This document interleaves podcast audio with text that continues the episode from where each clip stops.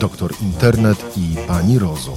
Dlaczego nowa szczepionka na koronawirusa budzi takie wątpliwości? Czy test na COVID warto robić prywatnie i który wybrać?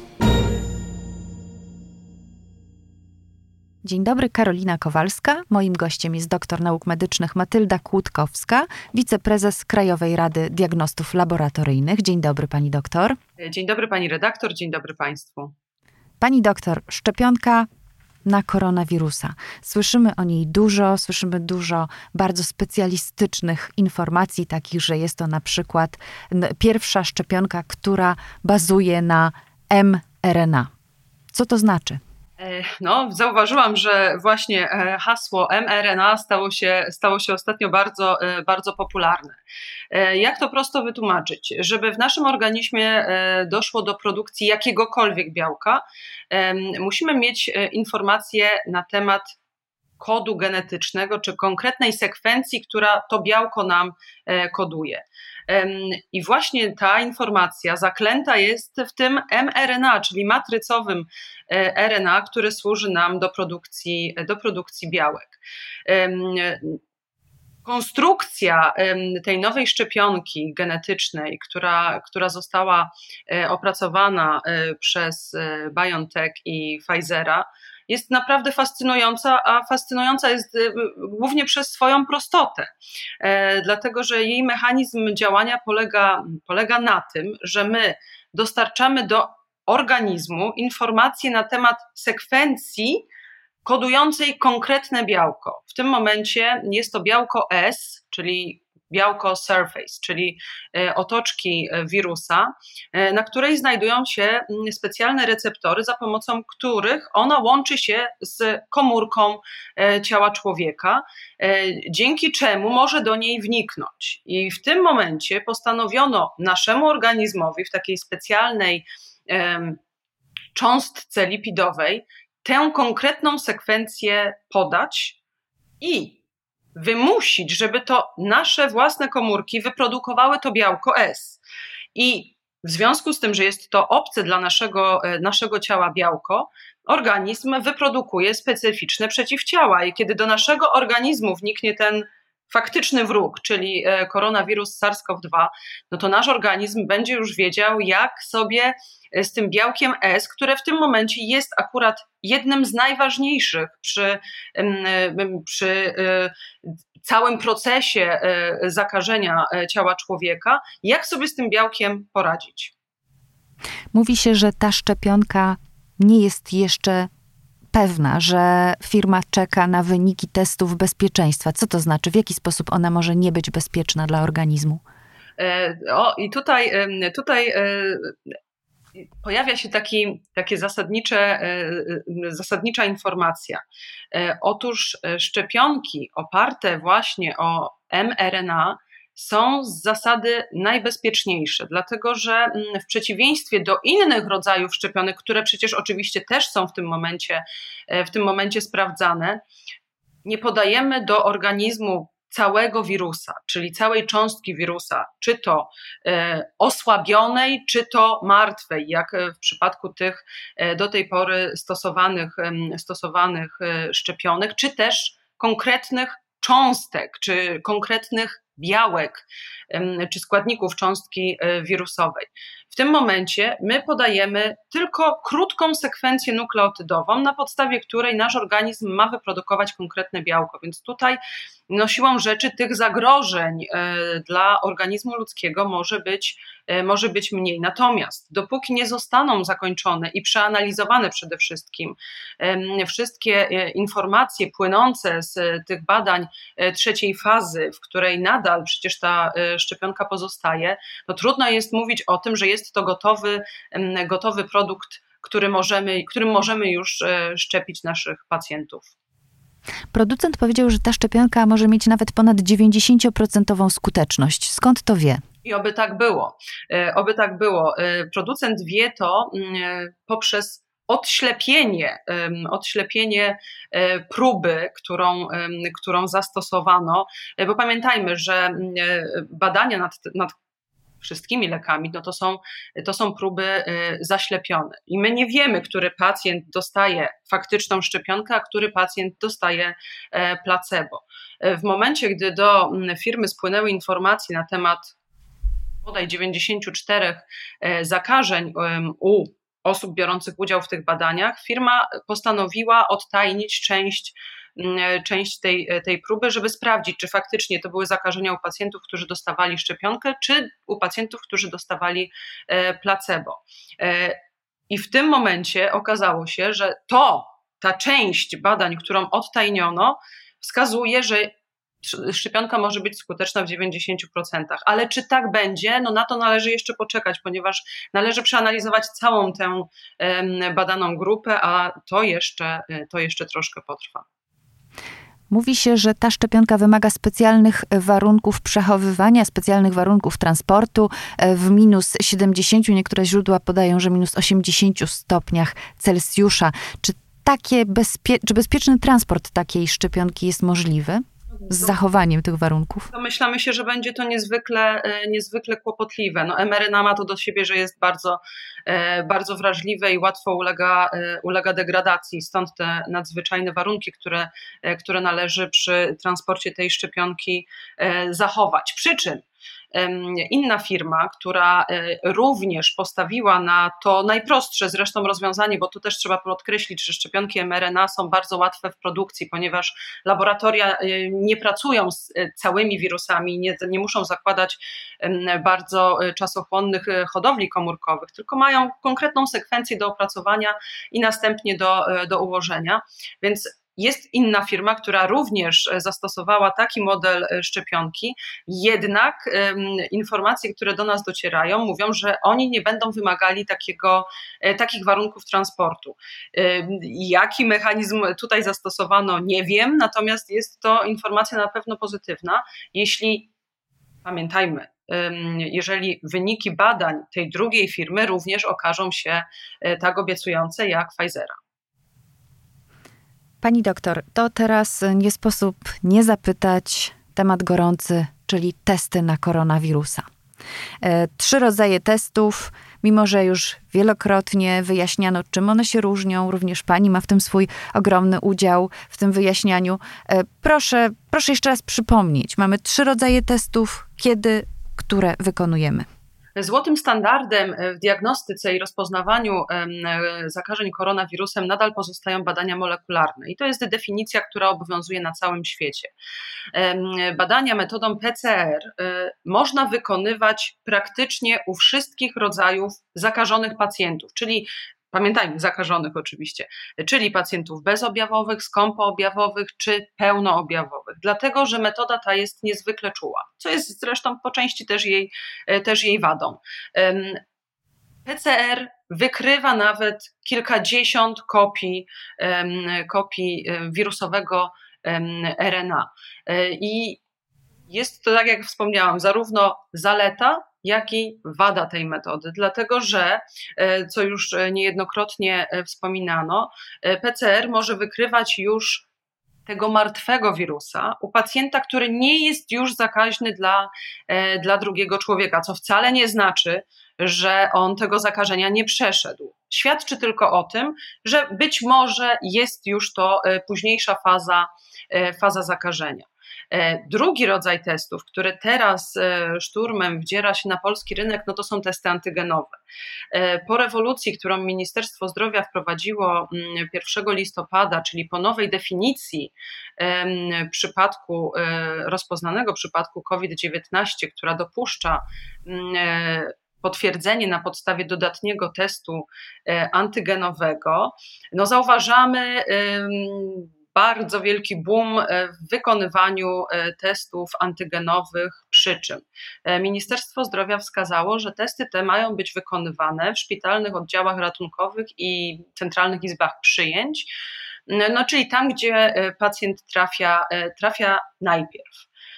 I problem, który się pojawił, no to niestety jest problem ze sprawozdawczością, bo o ile wszystkie laboratoria działające pod egidą tak zwanego LabCOVID i wykonujące badania metodami biologii molekularnej, czyli PCR-y, były zobowiązane codziennie do przesyłania do godziny 10 raportu na temat liczby wykonanych badań, liczby wyników dodatnich, które uzyskaliśmy u nowych pacjentów, czy nawet choćby liczby posiadanych odczynników. I taki raport codziennie do godziny 10 spływał z tych laboratoriów, które wykonywały badania metodami biologii molekularnej. I tu pojawił się problem, bo o ile definicja została zmieniona szybko, o tyle brakło tego wsparcia na późniejszym etapie. Pamiętajmy, że w tym momencie mamy w Polsce bodaj 700 szpitali, bądź nawet więcej. I naprawdę w większości z nich testy antygenowe są wykonywane. Pytanie mam zasadnicze, czy wszystkie wyniki tych badań są tak skrzętnie raportowane i sprawozdawane do Ministerstwa Zdrowia, jak to było w przypadku badań molekularnych, bo mam wrażenie, że tutaj powstał pewien chaos, którego nikt na razie nie postarał się ogarnąć, mówiąc kolokwialnie, i to jest ten duży problem. I to widzimy nawet w tych spadających cały czas liczbach wykonywanych badań, bo te dane są alarmujące i to świadczy o tym, że badania antygenowe są wykonywane, przestały szpitale zlecać badania molekularne, co też do końca nie jest dobre, bo pamiętajmy, że algorytm, który zaproponowało Ministerstwo Zdrowia, mówi jasno, owszem, wynik dodatni testu antygenowego to przypadek rozpoznany, natomiast wynik ujemny u pacjenta objawowego nie mówi dokładnie o niczym. I ten wynik powinien być potwierdzony PCR-em. Cały czas czekamy, żeby Ministerstwo Zdrowia zobowiązało te SOR-y czy izby przyjęć, gdzie te badania są wykonywane, do takiej samej sprawozdawczości, jaką prowadziliśmy w laboratoriach covidowych, bo nie wyobrażam sobie sytuacji, w której możemy w tym momencie mieć w kraju niepełne dane na temat liczby przeprowadzanych badań, czy liczby pacjentów obecnie zakażonych koronawirusem. I trzeci rodzaj testów, który jest dostępny i który możemy wykonywać u pacjentów, to są badania serologiczne. Badania serologiczne służą nam do wykrywania przeciwciał.